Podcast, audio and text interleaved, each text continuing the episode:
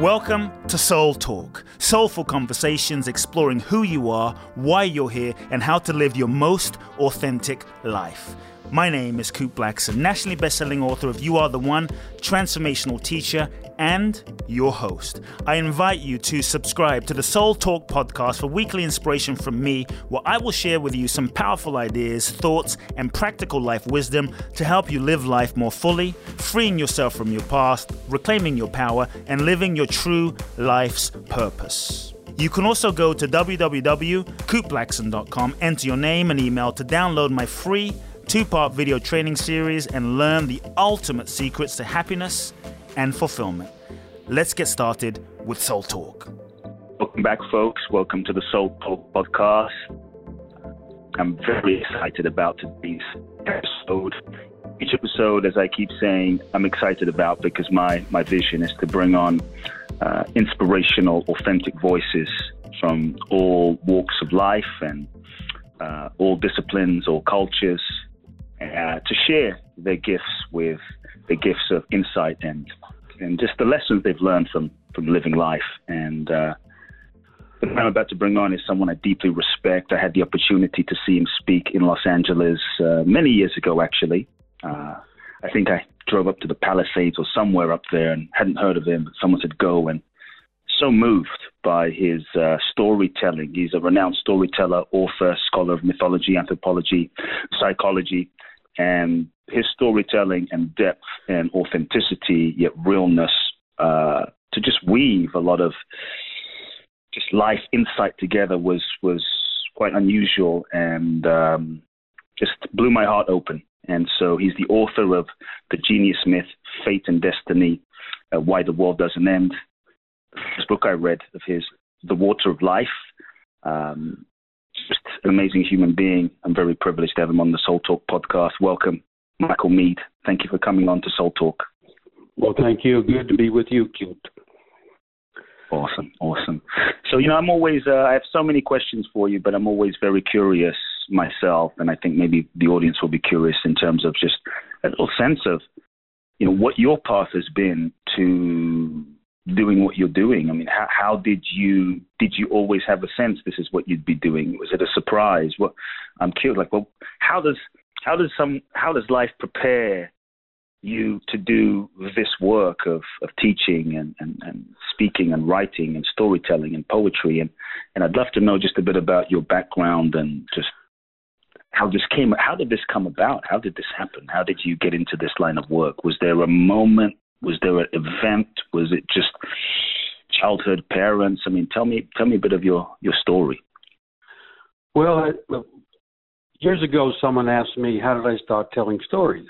I had never really thought about it, but in answering the question, I remembered what happened to me when I was 13 years old, growing up in a rough neighborhood in New York, and I wound up uh, cornered in the bathroom of a movie theater by seven members of an older age gang who were really after a friend of mine, but they couldn't find him, so they grabbed me and they had their knives out and fully intended to carve me up. And they were known for doing that. And now that I look back on it, in psychological terms, I think my ego simply departed, mm-hmm. not wanting to stay around for the pain. And then what happened is something inside me started to tell a story and it it just came pouring out, no hesitation, just you know like paragraph after paragraph coming out, and they were so compelled by the story, you could see the glare in their eyes shift, and their hands went down, and and they never did hurt me, and they just warned me mm. to, to tell my friend to never do that again, and and I go walking out of the theater, 13 years old, realizing there's something more powerful than weapons um, and mm-hmm. then, of course, what happened, there was no one in the environment or, you know, in my community, so to speak, who could listen to that and confirm what was happening to me. So, from a certain point of view, mm-hmm. it was an, an initiation into the rest of my life. Storytelling mm-hmm. saved my life literally, and it always saves my life. Nowadays, when the world is so troubled and everyone is feeling collective anxiety and fear, Um, I go back yes. to story on a daily basis. I go back to story mm. because it connects me to the root of life and the roots of imagination. So that's really how it began. How, what, I'm curious. What what what was? Do you remember the story you told at that time? As, well, this is interesting. This is interesting. Uh, six months earlier, on my 13th birthday, um, mm. I had gotten a book. My um, I was not used to getting gifts, and certainly not getting gifts that I wanted. But my aunt had asked me, uh, "What are you interested in?" And I said, "History." And I'm I'm trying to figure mm. out what the heck happened here. Uh, because in my neighborhood, everyone had lost their dreams, and there was a lot of mm. brutality and so on. And so she went to a store. She's a very short person, and apparently she asked for a history book, and they pointed to a shelf, and she had to go over and reach up, and she grabbed the book. They wrapped it. She gave it to me. Um, I tore the paper off, and she said, "Oh, it's the wrong book. Give it back to me." And and I'm holding it and saying, "No, I want it," because on the cover of the book is the flying horse, Pegasus, and on it is sitting a rider who's just released an arrow from a bow, and I want this book. Mm. And we're in a little mm. bit of a mm. tug of war, and then I tear the rest mm. of the mm. paper off, and it says Mythology by Edith Hamilton. And so I had found the language of story. I read almost that entire book mm. that night. And mm-hmm. and I found my language. I found the place where I immediately belonged. I didn't have to be older. I didn't have to be bigger. I didn't have to have more money. I didn't have to have anything but my own spirit. And so I had a mm. kind of confirmation from that book. Mm. But the mm. story that came out was not a story from mythology exactly. What came out was a kind of made up story about how when people get beaten and mistreated, and violated, out comes violence as a result.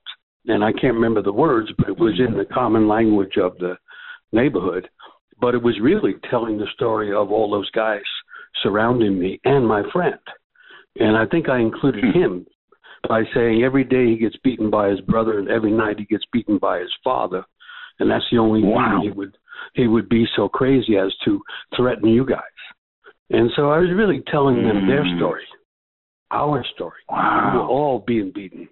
We were all being violated. You, you were literally telling us, you told an actual story in that moment. Yes, and and yet it wasn't me. I didn't even know where it was coming from, and it and it didn't require preparation or, or or rehearsal. It just came pouring out, and then that has become the thing I've had to learn is to trust that mm. what needs to come out will come out. So when I tell mm. stories, I know stories. I study stories of all different cultures, but I don't rehearse. Mm. And so then when I'm telling the story, the words come, that come out are different every time because they're the words of the moment and they're also the way I'm connected to the audience because the audience is always part of the storytelling. In other words, a story comes to mm-hmm. life between the teller and the listener. And that's what happened that day. Mm-hmm. And it was a you know, a serious prefiguring of my life, but it took took me twenty years to actually wow. find a way to a way to live with it. Wow. I have I have I have so many questions. Before I jump ahead to some other questions, you know, one question is okay, so so so there's the story that's coming through you. Obviously, you know, you could say your dharma, something's calling you. You're being initiated. I think lots of people maybe listening have a sense of something that they feel passionate about, maybe as an artist or poetry or writing, but they find a difficulty to to merge this this soul authentic impulse with the practicality of life and you know, making it into a profession. Like, oh, I want to be a coach, or I want to be a healer, I want to be a writer, but I have to work it as a lawyer or work in Starbucks just to pay the bills. And there's this disconnect. And so you seem to have merged the two, where this this innate, you know, gift and, and, and impulse to tell stories and write and create and is is is is what you live and is is your life's work and and you, on one level it's how you I'm assuming you know survive, make money, etc., etc. And so I'm wondering, how did happen? How how did it go from being this thing to now it's your life's work and it's what you do? And and I guess for those listening, can you give them some advice as to how they can maybe take a a gift or a passion, and they might be wondering, how do I even survive? How do I even make money with this? How does this even how, how, no, let me just let me be practical. Let me put this this this this gift aside because it's not going to be. I, I'll never survive, and I think so many people forget about this deeper impulse, or they're too afraid to follow it. So I hope that makes sense. I'm curious how that aligned for you, and and and, and giving some perspective to the audience. Makes great sense. Uh, everyone is gifted. That has to be the under, underlying story of humanity. Everyone is gifted and mm. aimed in a purposeful way. If it isn't true that everyone is, then then there's two categories of people: the gifted and the rejected, and and that cannot be the case. So mm-hmm. at least I don't think so. So everyone is gifted, but most people do not get their gifts recognized and blessed. So that's the first problem. That's what happened to me. Mm. At 13, I had it. I was telling everyone I could talk to, I, I know something stronger than weapons. And no one, no teachers, no family members, no, you know, friends on the street, no one could confirm that in me. It took years to find someone uh, who would confirm it, actually more than one person. So that's a, a key issue. Mm. It has to become conscious and be confirmed. And so that tells us that the gift is not just ours the fact that it has to be uh-huh. confirmed by someone outside ourselves is a hint that the gift is to be given to community. And so mm. so that's lacking now because of the lack of rites of passage and the lack lack mm. of engagement of older people with young people. Fewer people get their gifts confirmed. and mm-hmm. and then in growing up i was when i tried to be creative i was told you know listen you know, you can be creative and you'll probably starve, uh, or you get yourself a meaningful job. And uh, so I was given that idea or that dichotomy, and, and I don't think it's true at all. In other words, um, what I did, because I, I eventually had a family, I raised four children, and so on, and I knew I had to stay in touch with this, mm. let's call it storytelling. Um, but it was also a study of mythology. And so um, I would get up early in the morning in order to have at least a couple of hours for what became my practice, which was studying and writing about what I, I was intrigued with. And as my kids got older, they got up earlier and earlier. You know how it is in the United States. People go to school very early. Mm-hmm. And so eventually I'm getting up at three o'clock in the morning. And uh, wow. but but what's happening at three o'clock in the morning, most everyone else is asleep, and the yeah. the other world, the the ground of imagination, is wide open, and so mm. it's very inspiring, and it and it caused me to have, you know, a real practice, and mm. um and so I did not know or imagine that that practice would become a livelihood. That's not how I saw it. Mm. This this oh, is just what it's what compelled me. And then eventually what happened, and I think this is what does happen, if we're on a path, eventually we come to an intersection where something that we hadn't imagined, that we couldn't control, that we couldn't predict, something like that occurs. And through some odd circumstances, I wound up being invited to tell stories at a conference, and that one occasion changed my life. Mm. But by then, by then I was probably 35. Wow, wow. But I, but I had Amazing. my. It, now that I look back and using the language that you're using so well, I became aware of my gift that I had been given this connection to myth and story. And I just mm. stayed in touch with that as a way of keeping my soul alive. Mm. And then mm. almost accidentally, I wound mm. up doing uh, I wound up telling stories, and someone heard it. and I got invited here, and, and the next thing, it was not just my my vocation; it was my work. Love that. It's funny. I love the, for some reason. I love hearing you say accidentally. You know, it's not a word that we typically necessarily like enjoy, but it seems like accidentally something about it just felt so I don't know, inviting. You know, it's like the unexpected just unfolded, and so I think that's beautiful. For those listening, uh, Michael, that might be wondering, well, I have no idea what the hell my gift is. I just, I don't know. I mean, I'm good at this, I'm good at that, I'm good at this. I, I don't have, you know, Michael, I, I don't have anything special. I'm not special. I don't have anything. Uh, I don't have any particular gifts. I'm a nice person, but you know, I, I don't know what my gift is. Is there anything that they that person could do who's listening to to begin exploring or excavating or kind of becoming conscious of their gifts? Well, the first thing I guess is an idea, just so that the mind can become convinced. And so the old mm. idea is that um, a person's gifts, I call it their genius, because that's an old mm uh, Western Roman word, Latin word that means the spirit that's already there. It doesn't mean high IQ or great talent. It means the spirit that's already there. So this this gift is what came into the world with the person or this genius quality. Mm. And so in theory, it manifests uh, between like uh, eight and eleven years old. There's there's a somehow this mm. gift breaks out and so, mm. first of all, a mm. person can go back and try to recall what was unusual that happened to them between 8 and 11. And then what wow. happens usually in many families, if a person says, I don't know my gift, uh, it usually is partly because their family couldn't see it or wouldn't see it.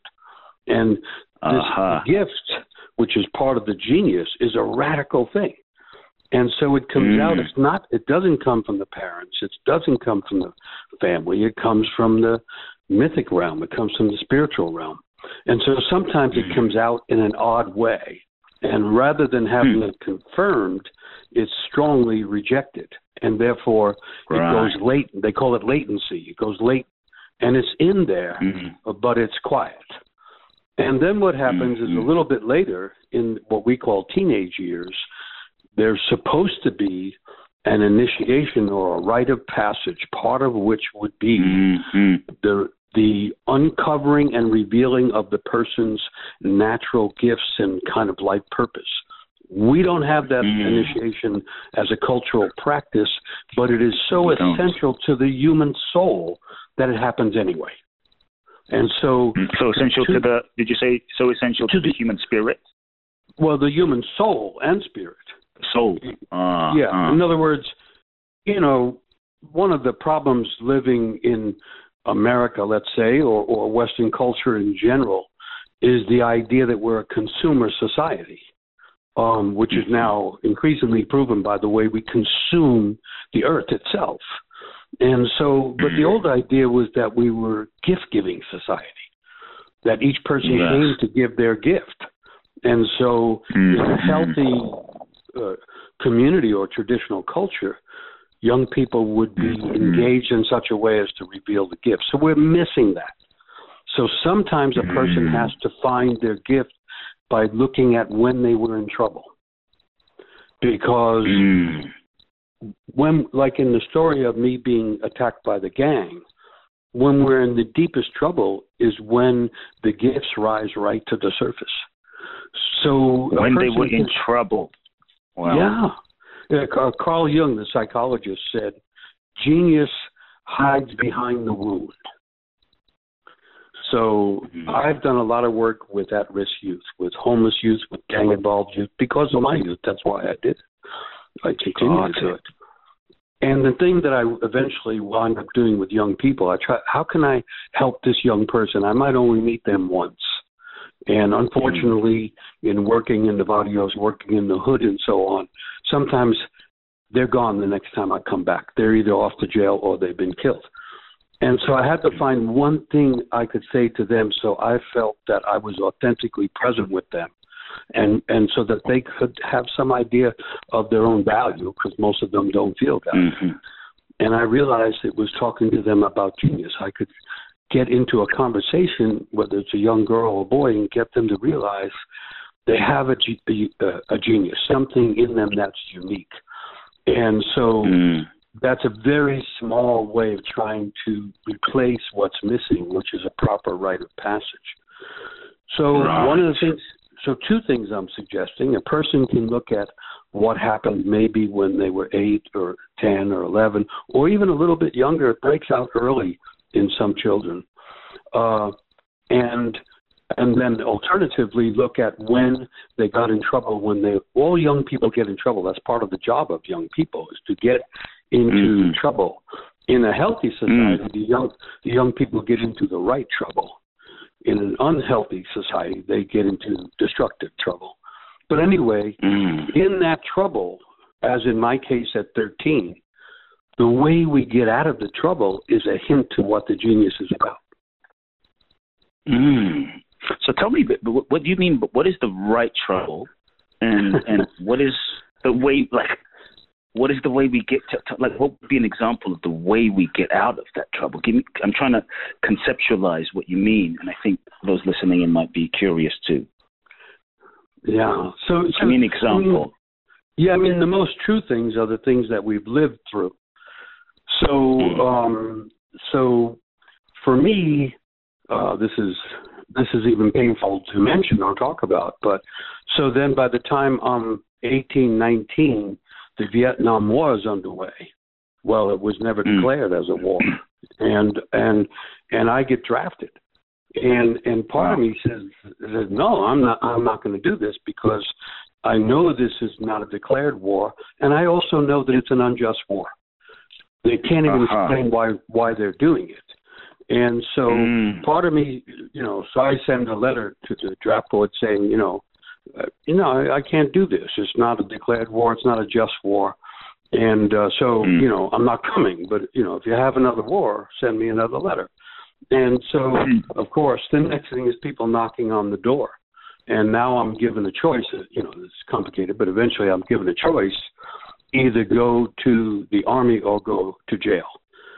So, mm. somewhat under pressure from my family, which, as my mother said, our sons always go to war uh, I went into the army, and it absolutely didn't work. It didn't work. Mm. And so at a certain point, I said, you know, my mistake. You know, I can't do this. It's a long story, but I wind up um, in a military prison because I eventually oh, wow. realized something in my soul says I can't simply kill someone upon orders. I can't do that. That would be the death mm-hmm. of my soul. It would be a, a, mm-hmm. a fate worse than death, is how I imagined it. And so now I'm in a military prison, and uh, which is also doesn't work for me. Anyway, what's happening is I'm going into a deeper and deeper descent. And along the way, when I find out they intend to keep me for a long time, I stop eating mm-hmm. and I go on a fast. Wow and and eventually I'm dying almost from not eating. I went from 155 pounds to 86, and uh, wow. this went on. Yeah, it was, it was a horrendous thing. Uh, so, but down at the bottom of that, where you know, literal dark night of the soul, um, what happens is an even greater revelation of what's inside me because I'm in solitary confinement by myself for long periods of time, and yet I'm not alone. Because mm. after a while, what's happening is characters from myths are appearing in the cell and giving me advice and encouragement. You know, Ulysses comes wow. from the Odyssey. And and so I have this moment where I, I have to decide am I losing my mind or is this really finding my mind? And I realize mm-hmm. that, you know, at the core, at the bottom, stripped down literally, um, mm-hmm. we find who we really are. And so mm-hmm. eventually I get out of there and there's all kinds of trauma, you know, involved and PTSD from that kind of thing. But the, mm-hmm. the the deep light within that darkness was the realization of a deep connection from my soul to mythic imagination and how imagination in my case, in a story form, um, is at the bottom. We're not empty at the bottom. It's not an endless abyss mm-hmm. down there. What's down there is the ground of our being on which we find the essence of our soul and the real hmm. kind of generative generative source of our life. So mm. I know most people aren't having that kind of life experience. Yes. And but it doesn't it, it doesn't require that. That's just what it required for me. And mm. so I think people often people often don't know that what's at the mm. bottom is who we are and what we are here to bring to life. And so mm. when I start falling under the pressure of the current world with the climate crisis and the political crisis yes. and the cultural crisis, I don't yes. fall into nothing. I don't fall into the abyss. I fall back to that ground. And then I gather myself mm. while usually picking up a story that will help me go forward. I hope that's helpful. I know it's a little bit dramatic. Beautiful. No, beautiful, beautiful. I'm, I'm, I'm, you get me curious now in terms of you know, there's all these experiences, Michael, that happen in one's life, and uh, I, I think I think also your story is triggering the question. But uh, I know you have a book called Destiny, Fate, um, and so kind of inspired by your story. Fate and Destiny is your book, kind of inspired by your story, but also I'm kind of flashing on your book title, Fate and Destiny. Uh, how much of our life? Well, firstly, uh, two questions in one. Fate and destiny, are they the same thing or different?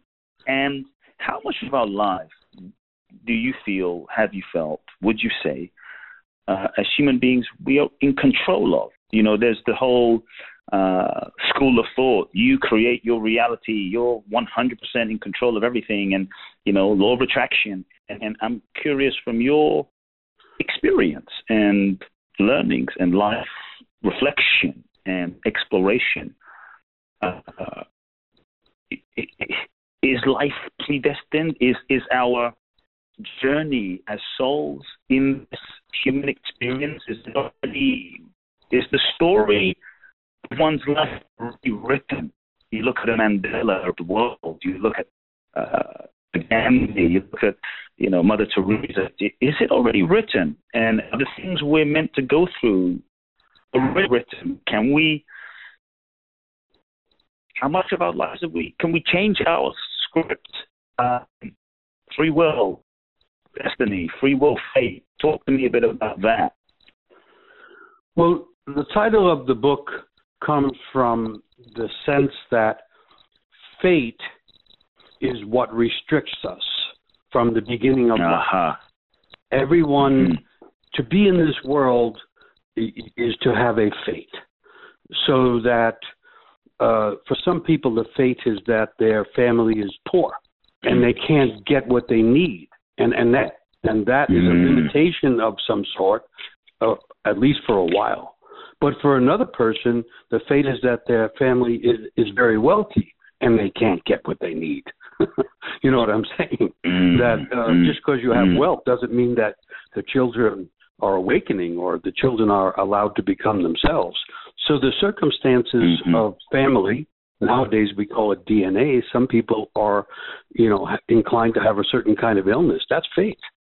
And so everyone yes. has their their kind of uh, weaving of fate. Um, because fate used to be called the three sisters of fate, which comes out of mythology. But anyway, everyone has limitation, but everyone has destiny. And so destiny is related to the word destination. And that's the idea that the soul is aimed at a destination. It's purposeful and aimed. The word destiny comes from the Latin destinare, of the stars. And so the idea is everyone is being pulled by a star. And so is it predetermined? No. Is it preset? Yes. There's a, a story partly written inside trying to unfold, and it unfolds into a complex, living, spontaneous world. And so the un- unfolding is the place where we get to write and rewrite some of the story. But the fact that the hmm. story is seated in us is really important because what's that old saying? All by myself, I have had the most wonderful ideas that aren't true. We can't trust ourselves. Hmm. And I'm way more interested in the law of awakening than the law of attraction. You know, Ah, uh, right, right. I mean, the, right. the people that, well, anyway, I would argue for there has to be a core of authenticity that is not of our Mhm. choosing, but something that chose us to come into life. And that we have to Mm. find that, and then we continually find ourselves at crossroads where we get to rewrite part of the script, especially the part that's traumatized or constantly repeating a Mm. childhood wound. We rewrite that. Mhm. But Mm. it's more important to be called than it is to make a choice in the long run. And so it's, Yes, the, yes. the idea that it's either predetermined or free will is a false dichotomy. It's both. Mm. It's both. It's both. It, it always can you has can you just can you just clarify for us real quickly, Michael? You said I thought this was interesting. Predetermined. You said no, but preset. Yeah. Yes. What? what Yeah. clar- like, what's the difference?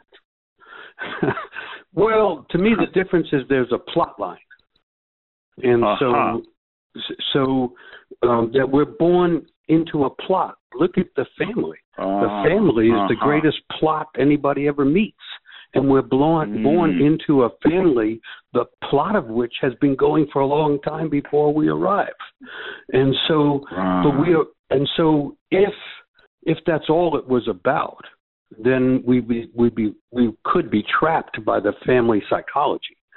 But inside the Mm. dynamic of the family, and the old saying in ancient Greece was family is fate. Family is the limit Mhm. into which we are born if we are human. And then hidden inside us is this plot line that is not determined by family. Uh, it's something that came from the other world, from the unseen world. Um, in, Mm. So, or here's a little story. In ancient Italy, um, they had th- this idea that when a child is born, the goddess of fate takes a little, uh, it's a little like a piece of wood that's chipped off from the roots of the tree of life mhm. and and, Mm. and that becomes the the kind of fate and destiny of that child. On one side, it's blank, and everybody, the family writes on that blank side of the person's lot. It's called the lot, and from from that we get lottery. And on one Mhm. side, the lot is blank, and the family writes, you know, oh, you know, we wanted uh we wanted a boy and we got a girl. They write that on there, or whatever they're writing Mm. and we didn't want Mm. this child. We can't afford this child, or whatever. Mm. And that's written Mm. on the blank side. And then the neighborhood writes on there, and school writes on there, and the society writes on there. And those things are real, but they're only on one side of the lot. On the other side of the lot was considered to be the divine word. And by word, they don't mean simply one word, they mean kind of the script. The script that is trying to unfold from this child Mhm.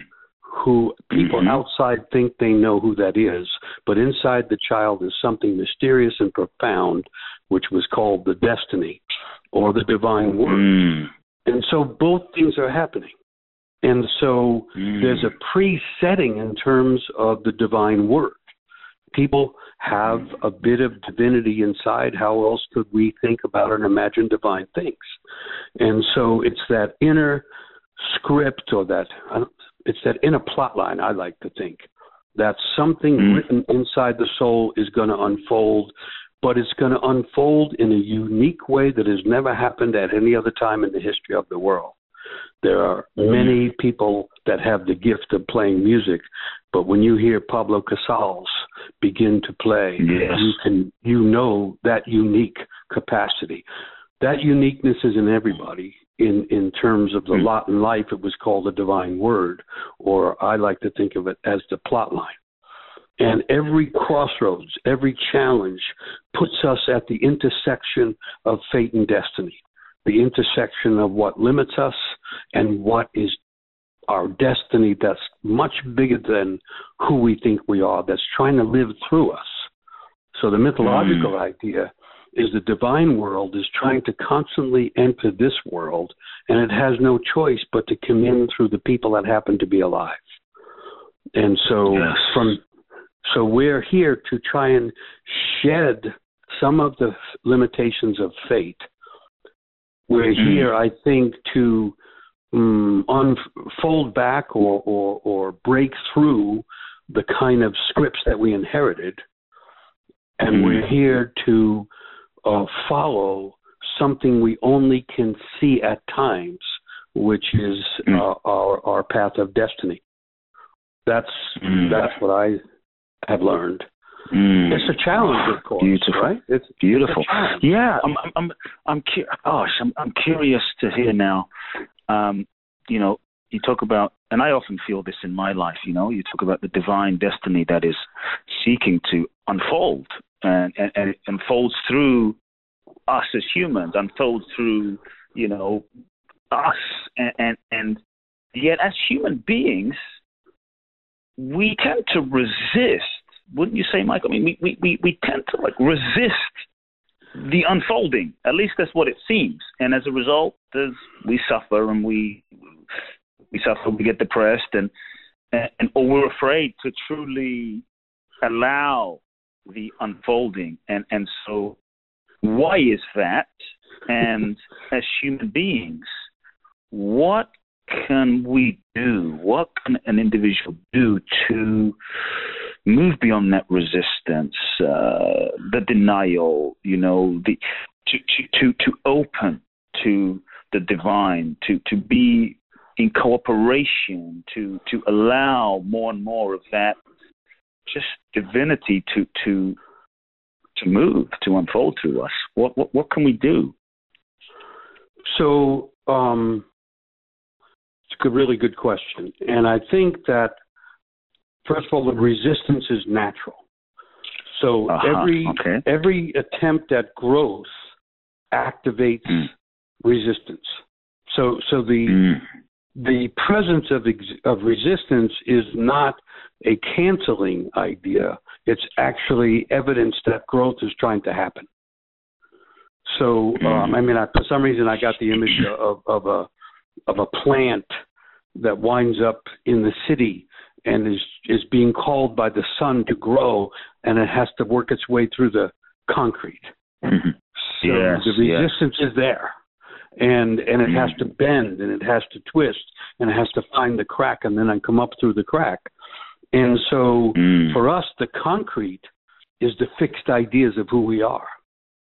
And and, mm. and so one of the notions about that is received ideas.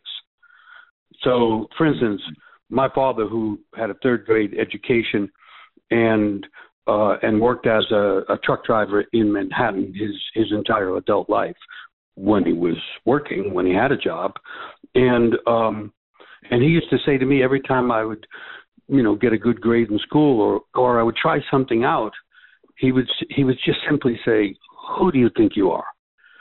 And and mm. that was like a uh, a rejection. It was like a slap at my inspiration. Um, but for the a person like me, it was also an intriguing question. I would go, "Whoa, wait a minute, I, who am I?" And then I would think, "Well, you're my father. Don't you know who I am?" And all of those things, you know, they come back every time I try something new. If I'm about to try something new, I can hear this voice going. You know, people call it the inner critic. In this case, it was coming mm. directly from my father. Who do you think you are? And then I have to solve mm. who am I in this moment?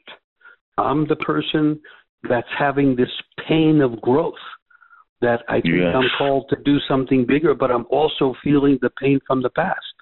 And so, mm. so to be honest, everyone is gifted and aimed, and everyone is wounded.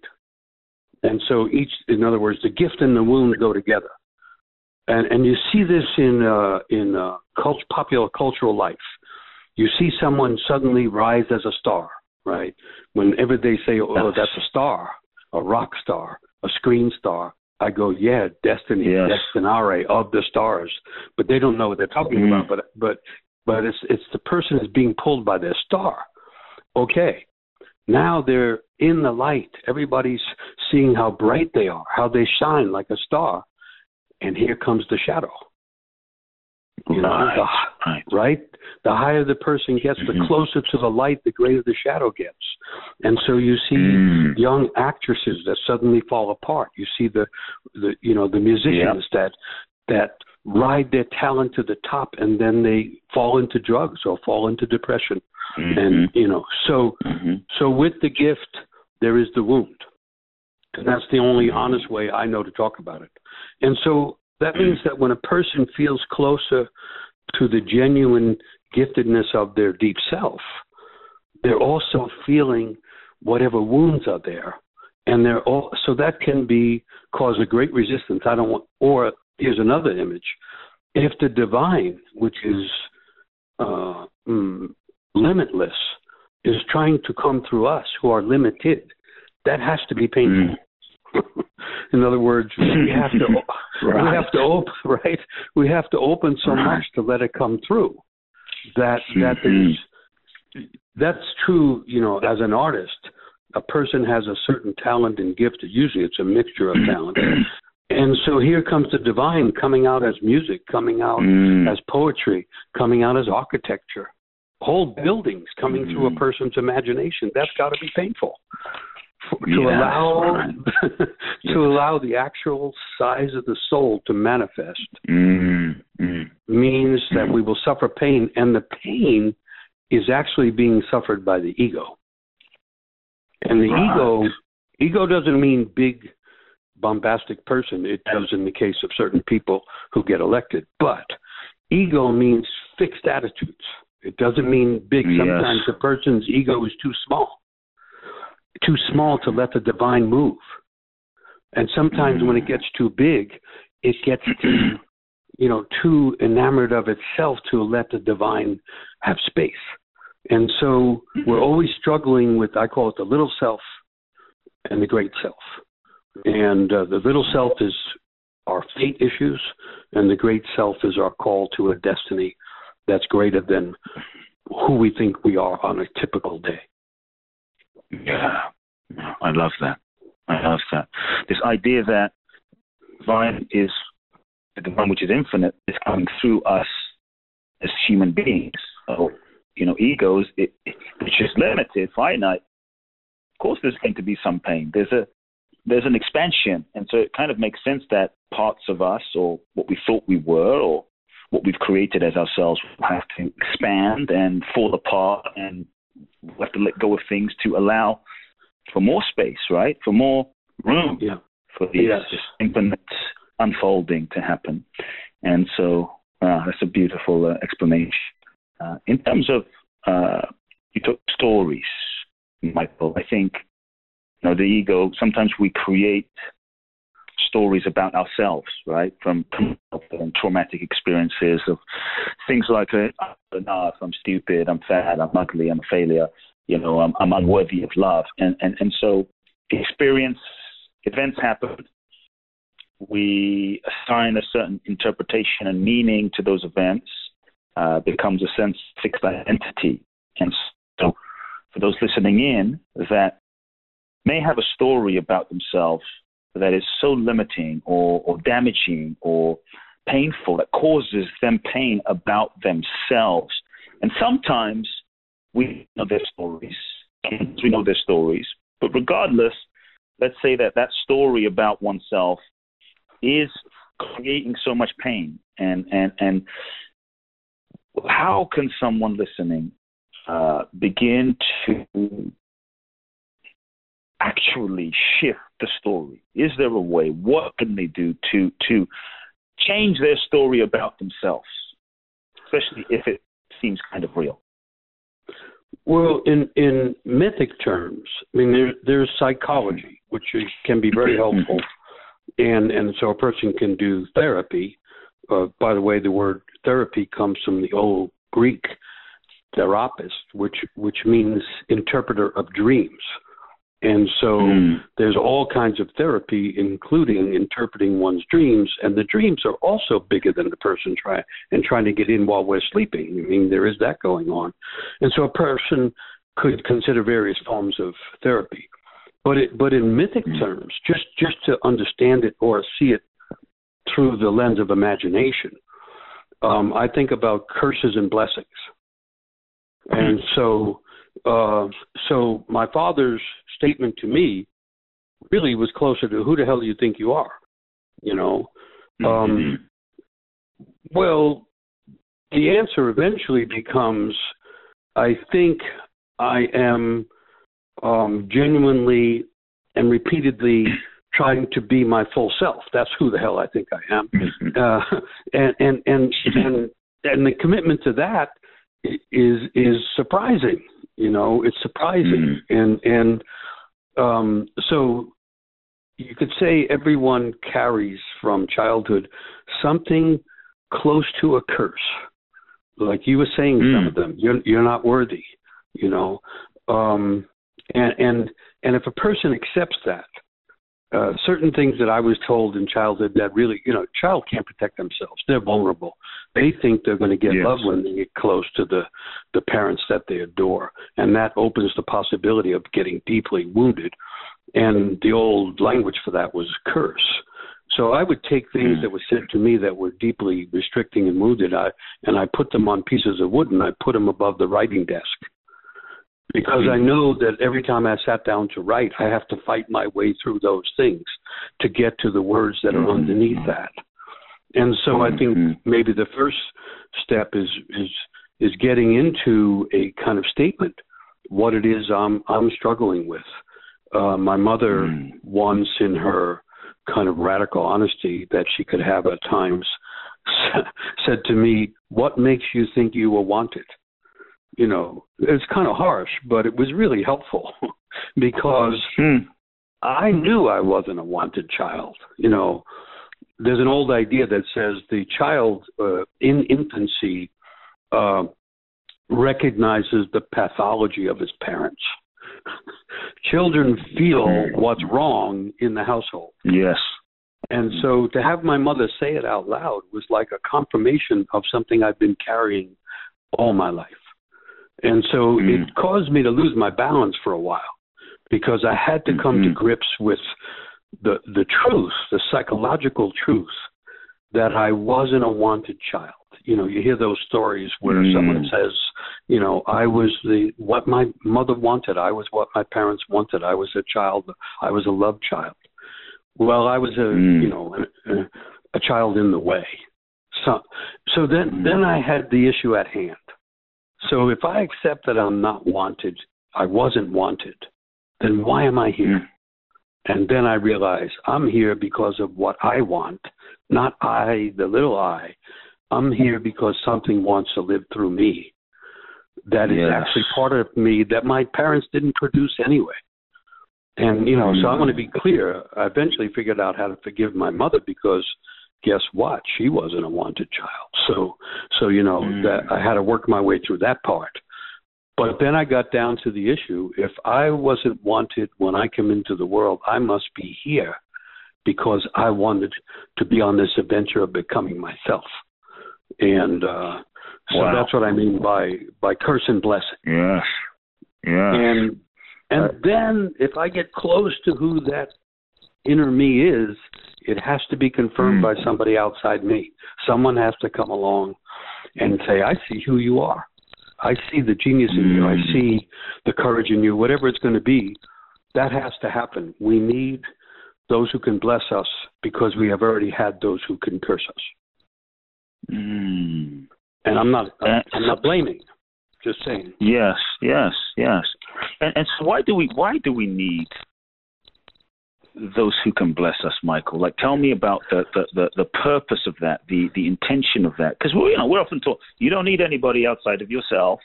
You know, find your own truth within yourself. And so now you're saying, which I find very interesting, you need, and it, it there's something sacred I feel in what you're saying as a ritual, as a rite of passage. So, why? What does that do? What what, what function does that serve? How do we not get into a sort of dependency on I need I, I need this person outside of me to outside of me to confirm or bless me and how do we even find someone? Do we like like imagine someone listening to this conversation saying, Do I just walk? Where, where, where, do I go up to the mountaintop? Do I go to Whole Foods and find someone to bless me? who, who do I find? I don't have anyone to bless me, Michael. Come on. Right? Yeah, yeah. I can see we could try Whole Foods, but uh, it costs it costs too much. So um, let's see.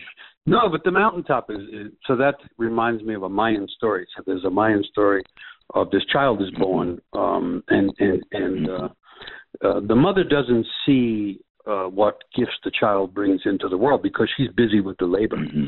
But there's a midwife there, and she sees that this child has brought gifts into world into the world. But again, it's a little boy, and then he's mm-hmm. given the name Poder, which means power, luck.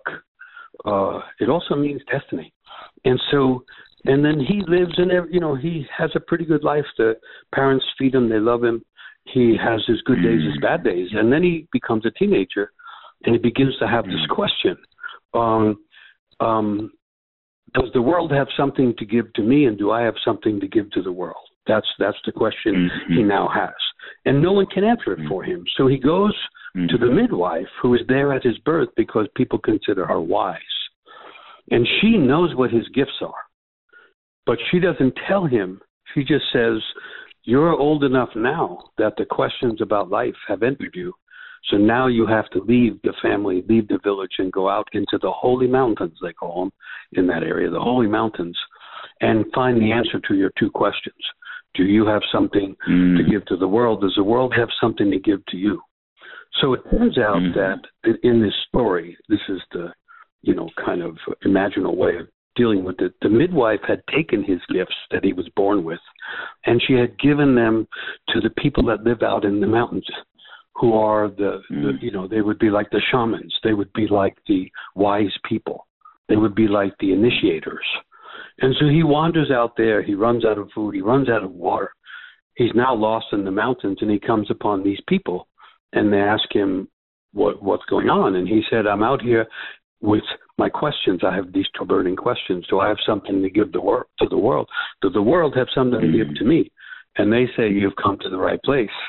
Sit down, have some hmm. food, rest, and then we hmm. will show you. And so what happens is he rests, he, you know, he feels okay being there, and then they bring out of a cave the gifts that he brought into life, and they they give him his gifts back, and then they connect him to one of the elders or initiators who has similar gifts, who who will show him how to live with those gifts. And so it's a more hmm. complicated story than that. But to me, what got me when I when I heard about it was this moment where they give him back his gifts. They're his gifts, mm. but they're not his gifts. They're his gifts, hmm. but they are a gift of the divine. They're his gifts, but they're only his gifts once they're blessed, blessed, and he learns how to carry them. So they are hmm. his, but not in a simple way. And the, and the story just says we have to find those people who can say, "I see what you have. I see what you carry," and confirm mm. I remember having a friend who mm. was a remarkable, you know, intuitive musician. You know, he, uh, pretty young, hand him a guitar. He's playing music already. And then you would say, "Man, you're amazing." He'd say, ah, "You know, cut it out, cut it out." And then one day, he found, he went got close to someone he thought was a genius musician who was older than mm. him. And when he got mm. to play, and that older musician said, "Hey, you're pretty good," the first time yes. in his life, he could own those gifts. Yes. We need. Uh, we can't trust ourselves.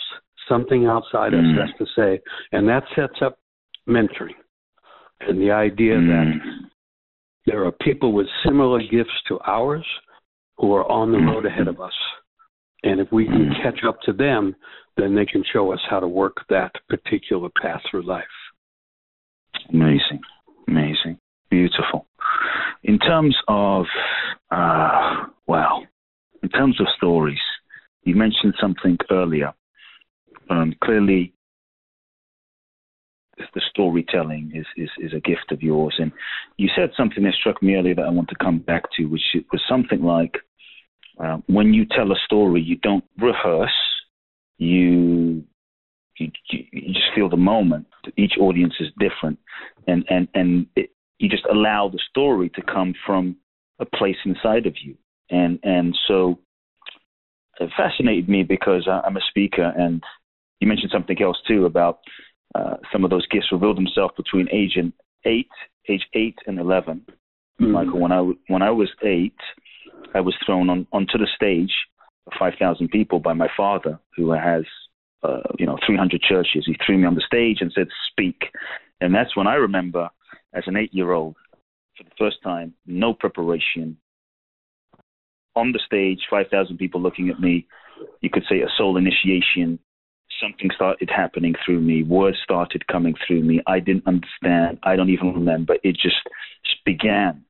And uh, whenever I speak, I, I really feel that sense of like something is just coming through me. And so I'm curious to, to know where is that place that you allow, what that the story comes from, and how do you, you know, cultivate the depth of trust to throw away the crutches of, you know, notes and not going to prepare, just I'm going to just almost free fall and just be totally lived in this moment on stage with the audience, which is a exciting and, and vulnerable thing. And and so how do you cultivate that level of trust? What what's your experience of that? How can those listening in find that place that the story is coming from within themselves as as an expression as well?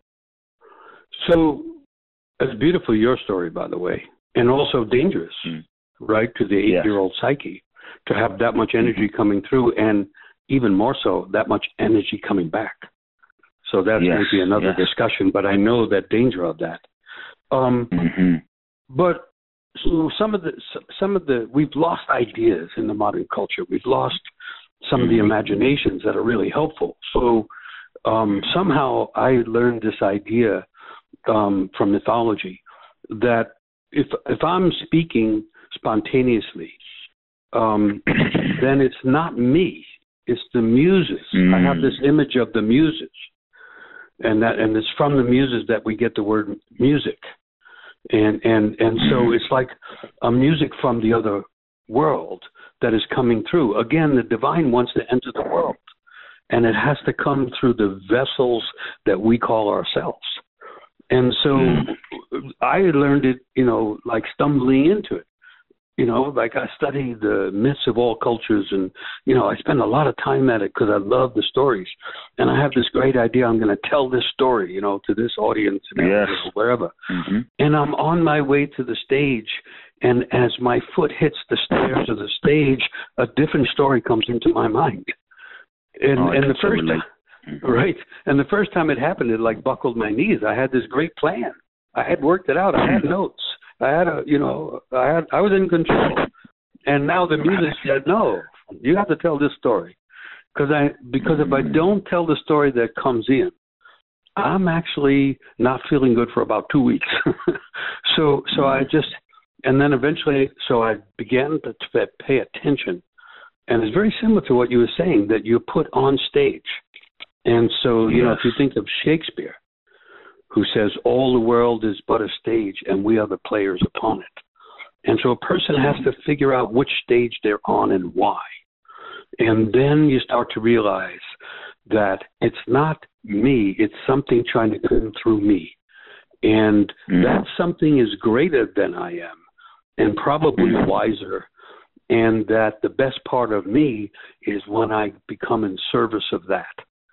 And so for me, each storytelling event is trying to find the ground on which I can stand where the audience and I both can be kind of tuned into the unseen or tuned into the imaginal, or if you want to go all the way to the divine.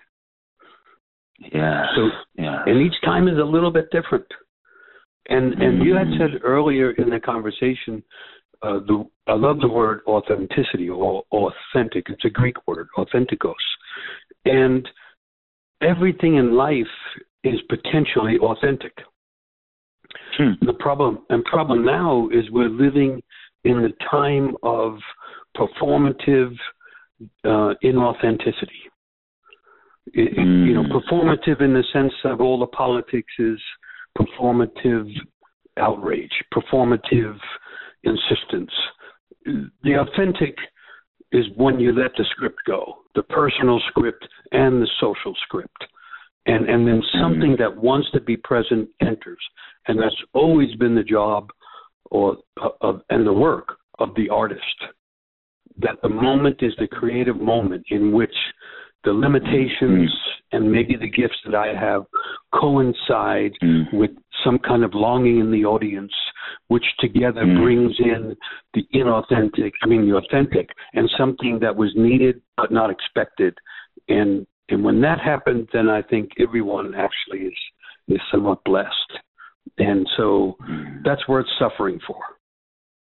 Yes, yes, absolutely. Wow, my heart is uh, is filled and rich right now, Michael. Um, couple final questions, and uh, just loving this conversation. Um, as we look at the world today and what's happening, um, a lot is happening right now. I mean, I live in I live in the U.S. and uh, you know it's an interesting time. Uh, interesting president, interesting times, interesting political climate. Uh, not to make it a you know a political conversation necessarily, but um, you know a lot of people are, are going through a lot of emotions and feelings about what is happening right now politically, and so. Is there anything you have to say to, especially for those that are really challenged, you know, with with with what is going on uh, in America at this moment? Uh, anything you can say to help us understand the story of what is happening right now? What the hell is going on? Yeah. yeah when I turn on the news, it seems it seems like a reality show every moment. It's like, wow, yeah. is this really what, what is what is that? What is what the hell is going on? and so, how do yeah. we help us make sense of this? You know, is there a story? Like, like what is happening? Tell, I mean, what's yeah. your thoughts? Well, I can try to summarize the story. There are stories. Mythology is amazing because the myths mm-hmm. myths are like lies that tell the truth. A series of lies that tell yes. the truth. Myths are about the mm-hmm. underlying truths. So reality cannot mm. outpace myth. And so mm. when I get to that overwhelmed point, point, I go back to myth, and I'll come around to a myth. But on the so the what happens politically is also psychological. And I think there's a psychological challenge to the American culture.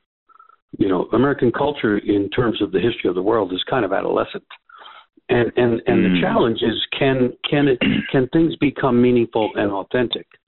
And then I would just say mm-hmm. that sometimes sometimes the collective psyche elevates a person who represents the kind of um, psychological dysfunctions in the collective psyche. Sometimes we elect those things that we have to see clearly in order to change and transform and outgrow.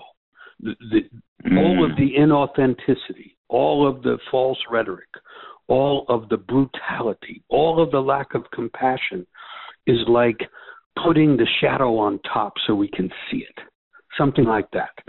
So, so I think there's a a, a cultural uh, demand or requirement to become more psychological. One of the core psychological ideas is the bigger the front, the bigger the back.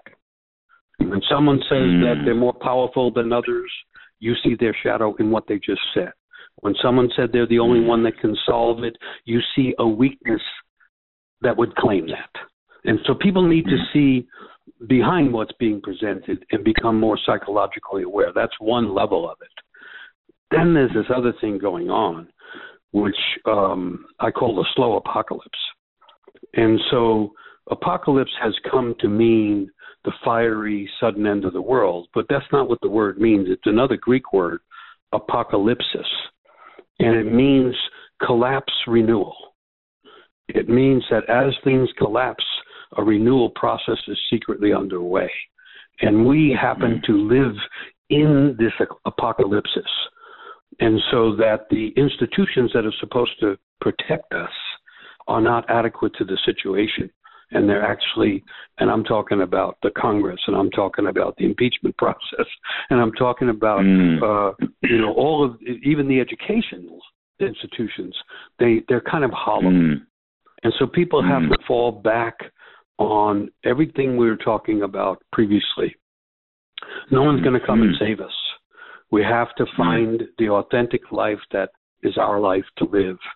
And I and I so I wrote that book, Why the World Doesn't End, and it's really myths from around the world uh, about how life collapses and renews the way a forest in the forest, the great big trees fall down and die, and then from the collapsing bodies of those once grand trees, the rest of the forest grows. And it's not simple and it's bound to be painful, but mythologically, mm. we're going through a transformation of the world. And mm. I would say also psychologically and mythologically, we're going through a collective initiation. There is no cultural initiation for young people, and and some of the people who are in charge look like grown-ups, but they're not. They're not psychologically right. grown. They're not imaginatively grown. You know, they even mm. lack some of the qualities that you expect from humanity. So mm. it's not up to them. It's up to us. And I'm not saying that it's not mm. confusing and it's not painful and it's not deeply discouraging, but yes. everything we've talked about, if you follow those yes. paths downward, you eventually find the ground of imagination, the ground of the soul. And I love the your use of the word soul because to me, soul is the connective energy of life. And and mm. someone asked me once, well, what is the one thing you would say is missing in the world? And I'd say soul. We've lost mm. the understanding of how interconnected life is. There's a struggle now for humanity to reconnect with nature. The idea that culture and mm. nature are opposites is a very bad 300 year old European idea. You know, culture and nature are the two garments of the world. And, and nature is the green garment, the living green garments of the mm. world, and culture is the multicolored, diverse garment of imagination. And we have to I don't know why we're the ones who are here now in this collapse process that has a hidden renewal element. We have to weave nature and culture back together, and we have to trust our inner gifts. And so, the gene, when I wrote, wrote the book, The Genius Myth, I was trying to say something like, the hero's myth mm. is a mm. great story, but that's not going to get us where we have to go because heroics have partly got us in the trouble we have. And mm-hmm. hero tends to be muscular, outward bound, and awfully, mascu- awfully masculine. And, mm-hmm. genius simply means the spirit that's there when you're born. And the idea is that everybody has it. You don't have to be a hero. You just have to be mm. a believable version of yourself. And so, whether it's a girl or a boy or someone exploring the arc between those two ideas, whoever it is, they have their unique genius. And so someone said to me once, "Okay, so you wrote a, ball, a book called Why the World Doesn't End, but what ha- what if it hmm. does end?" And I said, "Well, if it ends, there's no one around to say I was wrong. if it doesn't end, if it doesn't end, I look pretty good. So I'm going for the world won't end, and and and uh, and even if it does, I want to be trying to be a better version of myself, mm. whether the world is ending or continuing. What else is there for yeah. us to do? And all that mm. inauthenticity that's all around, and it's just really troubling young people. Um, mm. All that in, you know, inauthentic behavior can only be canceled by us being authentic. Yes, yes. I feel I feel you. Actually, hearing you, you know, as we're going through this collective initiation and kind of be, I feel like we're being called forward, Michael, yeah. as, as you're sharing and speaking. I feel like we are all being kind of called forward by life, you know, and uh, it's powerful. Uh, one more question. Um, you shared so much today and just so generously, so just much appreciation. And, you know, some of this might overlap, but if we were just to distill the conversation in, in, a, in, in, a, in a moment, and if there were, let's say, three maybe hard to whittle down to three, but if there were three key life lessons that you feel, okay, these are the most important things that I have learned in my lifetime, and uh, at least it's coming through in this moment, that you feel like if you could only pass these three nuggets of wisdom to your children and your grandchildren, next generation, I would love to hear like what would the three Michael Meade wisdoms be that you could that would evolve the next generation the most? Hmm. Wow, that's that's challenging to for someone with uh, Irish storytelling background to whittle down to Three three of anything. But three is the mythical number. So so ah, we go. so the first the first one I guess is this idea that we've been talking about that everyone who enters this world is gifted and aimed. And if we're in this world, then we're each somehow gifted and we're each aimed at something. And that's and that's a ground level, you know, sense that we have to struggle with, but that we can also count on. Then I guess the Mhm. second thing is is um, whatever our gifts turn out to be, um, it's it's really important to realize that the gifts of the soul are not diminished when we give them. Our giving of those gifts actually makes them bigger, and so that Mm. that by there I'm saying let's struggle to be bigger in this meaningful way. Um, that that when times are as dark and troubling as they are now, it's really imperative that we learn how to give our gifts more. And then the third one could go any number of ways, but I think where I would have to go, the third one is that um, we, I don't want to leave this world saying I did not learn enough how to love. That would be my third Mm, one. That, that and, mm, and and by love I mean love what I'm doing, love the struggle, love those people I found I find to be most beautiful, love myself in ways that I never even imagined were possible when I was a child. yes. Uh, and and love the beauty of nature and the resonance uh, of the streams and the you know brilliance of the moon rising and all of that that um it's a sad thing to leave the world not having felt the love that continually is making the world and not having tried at least Mhm. to be a lover in Mm. this world Mm, wow. Folks, you heard it. Three key wisdoms from Michael Meade. Powerful. Ah, wow. Just digesting, Michael. Just this, just digesting the. Uh, I don't know. Just it feels like a. Just talking to you has been like a, a, a this this this rich feast, you know, and uh, I feel like I'm sitting after uh, just a rich hearty, wholesome meal, you know, that afterglow and just sitting back and just taking in. So, well, thank you so much. If there's a homework assignment uh, as we wrap up, just a simple, could be one thing that maybe the listeners could do uh, just to implement, uh, make practical what you've been saying. Might take a few seconds if you could assign a, a homework to a practice or something simple that everyone can do right now very quickly to embody to to apply what you've been saying is is there one homework you could give give to people um i still have uh school day resentments to homework but um what- what comes to mind is it's really important to have friends of the soul. That was an old Mm. idea that that you can have a lot of friends on Facebook and be extremely lonely. Uh, friends of the Yes. soul, you only need a few of those, and you feel like you're well companioned. And so, I would say try to find some someone who at least qualifies somehow for a friend of the soul, and Mhm. ask them what they see um, are the gifts in you. In other words, I'm Mhm. wanting people to move the conversation to let's get language on the gifts and let's get them confirmed so we can Mm. get back to the work of of giving them into the world. So one way to do it is Mm. to find is to go to someone who seems like a genuine friend um, and asked, have a conversation with. It could be mutual. What do you see as my gifts? Because here's what I see in you, and uh, mm. and get the the sense of giftedness into consciousness. Mm. But folks, you heard it. The homework assignment, friends of the soul.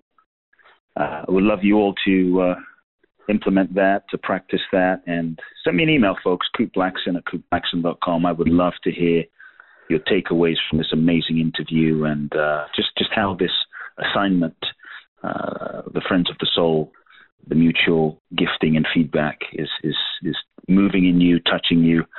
Michael, I, I really just again thank you so much. I have loved, I mean, underscored, underlined, highlight, loved just being with you and feeling you. I mean, for me, it's just I feel the transmission of your heart, you know, coming through. Uh, you've you've been a gift to I know everyone listening in, definitely a gift to me today, and so you've gifted me. So thank you so much. And what's the best way people can find out about you and your work? Just is that what's the best website?